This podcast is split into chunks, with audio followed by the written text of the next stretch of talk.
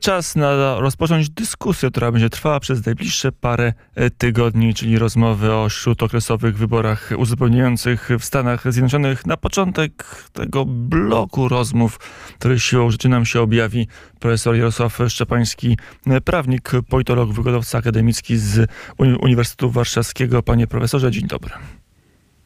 Dzień dobry panu, dzień dobry państwu. Mm, prezes też e, Fundacji Instytut Nauki o, o Polityce. My w Polsce dopiero trochę się budzimy, że mm, te wybory się odbędą. Media polskie dopiero zaczynają o tym mówić, a tymczasem w Stanach kampania trwa w najlepsze i to e, nabiera tempa.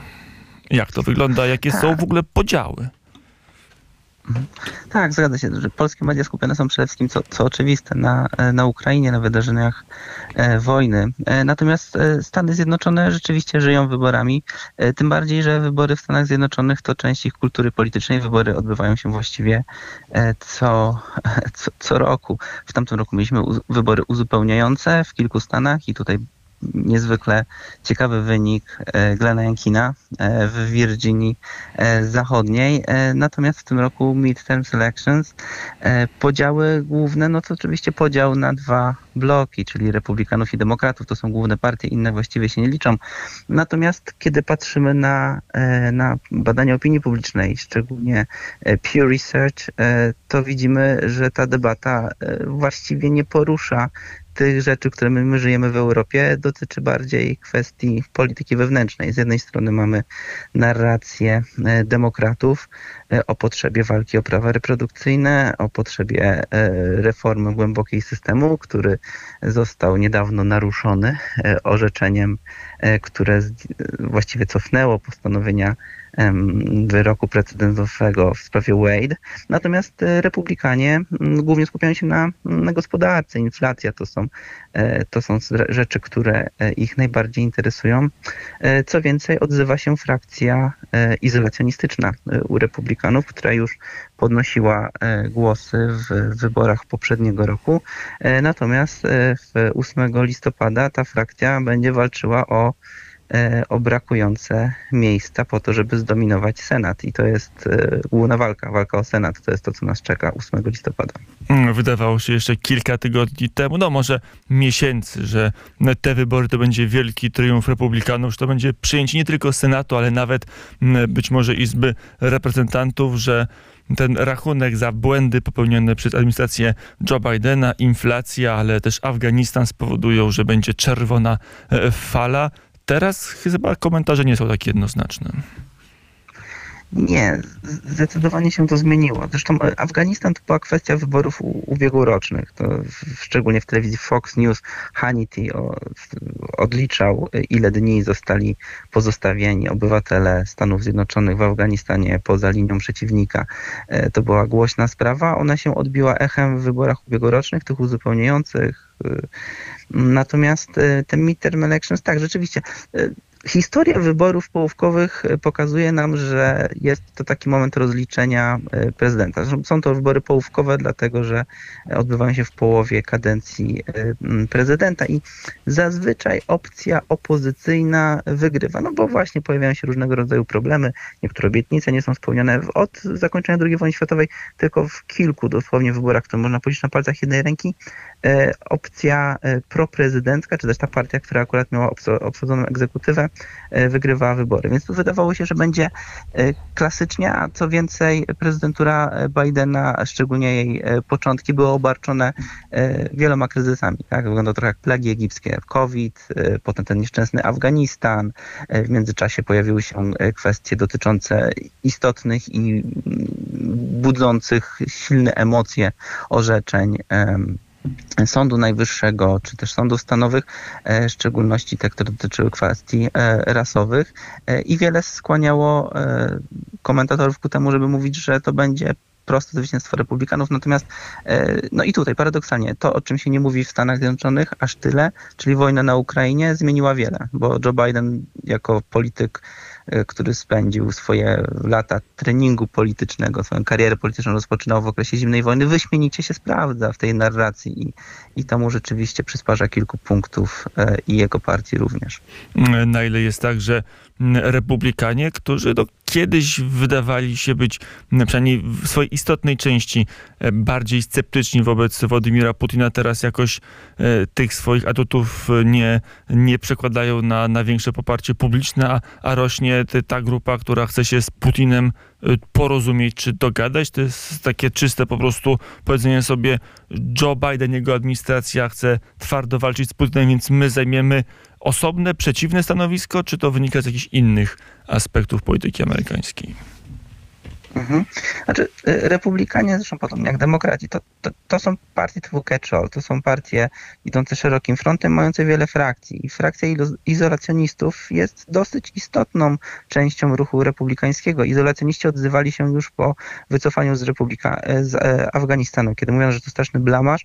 Mówiono o tym, że zostawmy już te kwestie międzynarodowe, skupmy się na, na, na nas, na, na Stanach Zjednoczonych. Mamy problem z migracją, mamy problemy na tle rasowym, mamy problemy z gospodarką, nie wyszliśmy z COVID-u, e, a właściwie z e, recesji, która była spowodowana COVID-em, bo raczej w ten sposób to było przedstawiane.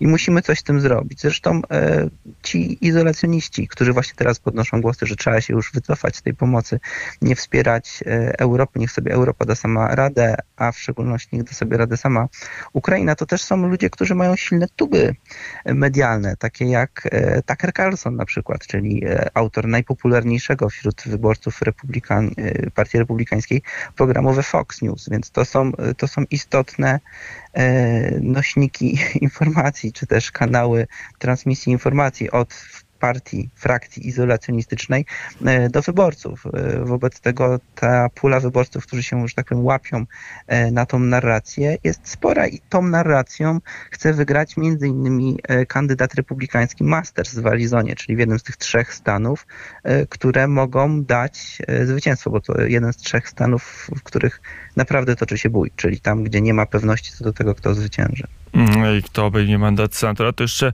e, trochę porozmawiajmy na chwilę o tym, jak wygląda ta walka wewnątrz partii. To są szerokie partie i wydaje się, że różne stronnictwa i wśród demokratów, i wśród republikanów się zmagają.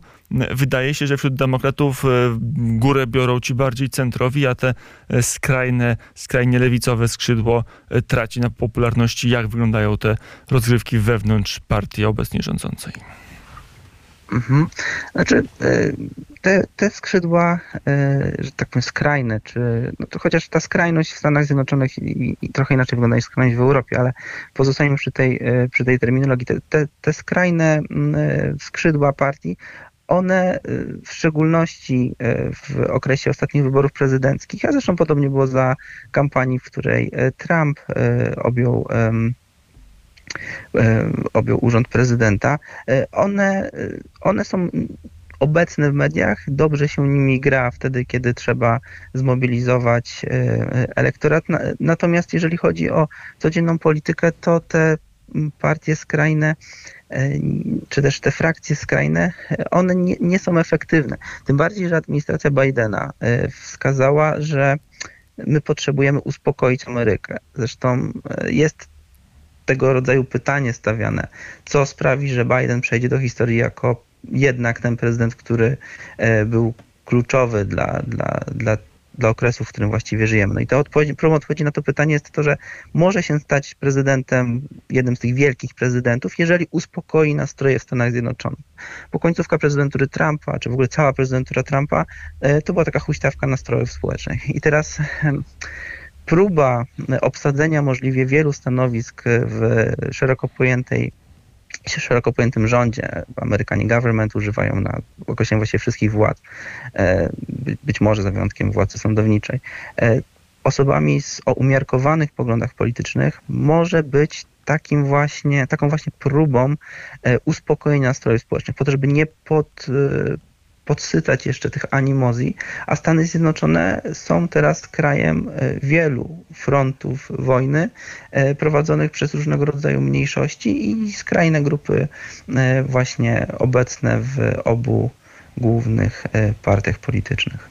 Mm, panie profesorze, to jeszcze mm, jedno pytanie o Donalda Trumpa. Jak on się w tych wyborach, w tej kampanii wyborczej mm, sytuuje, na ile jest aktywny, jaką partię w nich rozgrywa? Mhm. Znaczy, pozycja Donalda Trumpa jest, e, jest zastanawiająca. Już poprzednie wybory pokazały, że właściwie kluczem do zwycięstwa, e, co uczynił Glenn Youngkin, e, było odcięcie się od Trumpa. On dostał propozycję poparcia ze strony Trumpa i frakcji protrumpistycznej, natomiast skupił się na kwestiach właśnie e, teorii rasowej, krytycznej teorii rasowej wprowadzanej do szkół, czy w ogóle programów szkolnych, e, kwestii dotyczących um, polityk tożsamości. Zresztą stworzył bardzo ciekawy bardzo ciekawą grupę e, wokół siebie złożoną z przedstawicieli różnych e, mniejszości rasowych, co też pozwoliło mu stworzyć taki obraz, że mimo, że jest republikaninem, to jednak wchodzi tutaj e, z zupełnie nowym otwarciem i właśnie odcina się od Trumpa, odcina się od tego, co się wydarzyło w styczniu na Kapitolu. Natomiast w obecnych wyborach, co ciekawe, bo to też trzeba patrzeć w perspektywie wyborów prezydenckich za, za dwa lata, kandydaci pro-trumpistyczni, czy Trump popierani przez Trumpa, to w obie strony można e, właściwie e, definiować, e, oni, oni wygrają, wygrywają prawybory. No i teraz jest te partyjne. I teraz jest pytanie, jak oni będą działali w czasie, w czasie kampanii, no bo jest to ewidentne wzmocnienie skrzydła trumpistycznego w partii republikańskiej, chociaż z drugiej strony jakie, jaki, jaka jest alternatywa dla, dla republikanów, jeżeli nie Trump? Już w poprzednich wyborach, czy tych, które wygrał, e, zapowiadał, że jeżeli on nie wygra prawyborów, to i tak wystartuje. Wobec tego odbierze istotną e, pulę elektoratu republikańskiego, więc e, Trump może być postrzegany jako i pewnego rodzaju zasób, ale też pewnego rodzaju zagrożenie dla partii republikańskiej. Jest zasobem, ponieważ posiada istotną grupę, powiedzmy, wyznawców w Stanach Zjednoczonych. Wystarczy pójść na jakikolwiek jarmark, jakikolwiek festen i zobaczymy stanowiska sprzedaży sprzedające już flagi e, Donald Trump 2024, mój prezydent.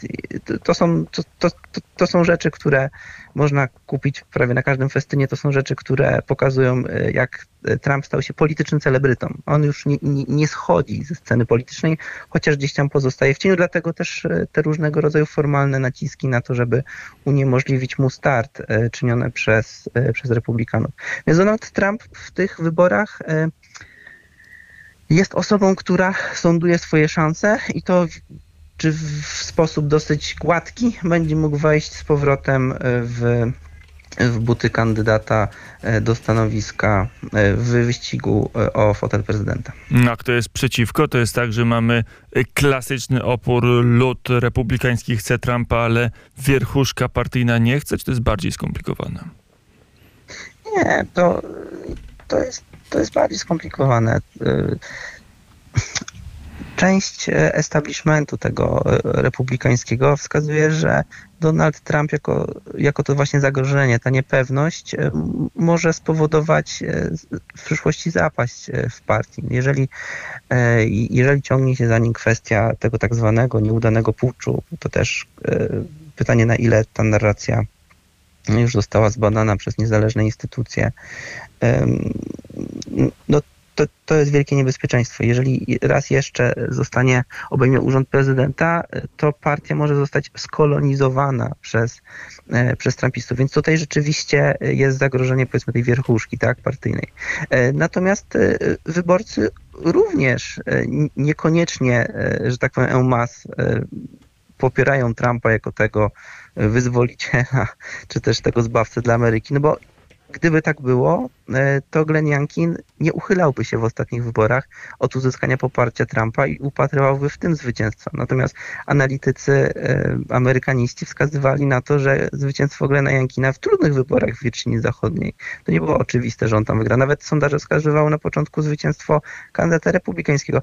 Właśnie było możliwe, dlatego że odciął się od Trumpa, że nie występował z nim na plakatach, nie zabiegał o jego poparcie, że poszedł w taką klasyczną narrację konserwatywną, konserwatywną, republikańską. Więc tutaj e, głosy są podzielone. Tak jak mówię, Trump ma takie, takie janusowe, dwoiste oblicze. Z jednej strony jest tym zasobem, który ciągnie za sobą wyznawców, można tak powiedzieć, tej religii celebryckiej, jaką, e, jaką tworzy wokół siebie, no a z drugiej strony jest wielkim zagrożeniem, bo umiarkowani wyborcy republikańscy, tradycyjni wyborcy republikańscy i spora część establishmentu partyjnego będzie obawiała się niestabilności i dalszych perturbacji, gdyby on znów objął fotel prezydenta.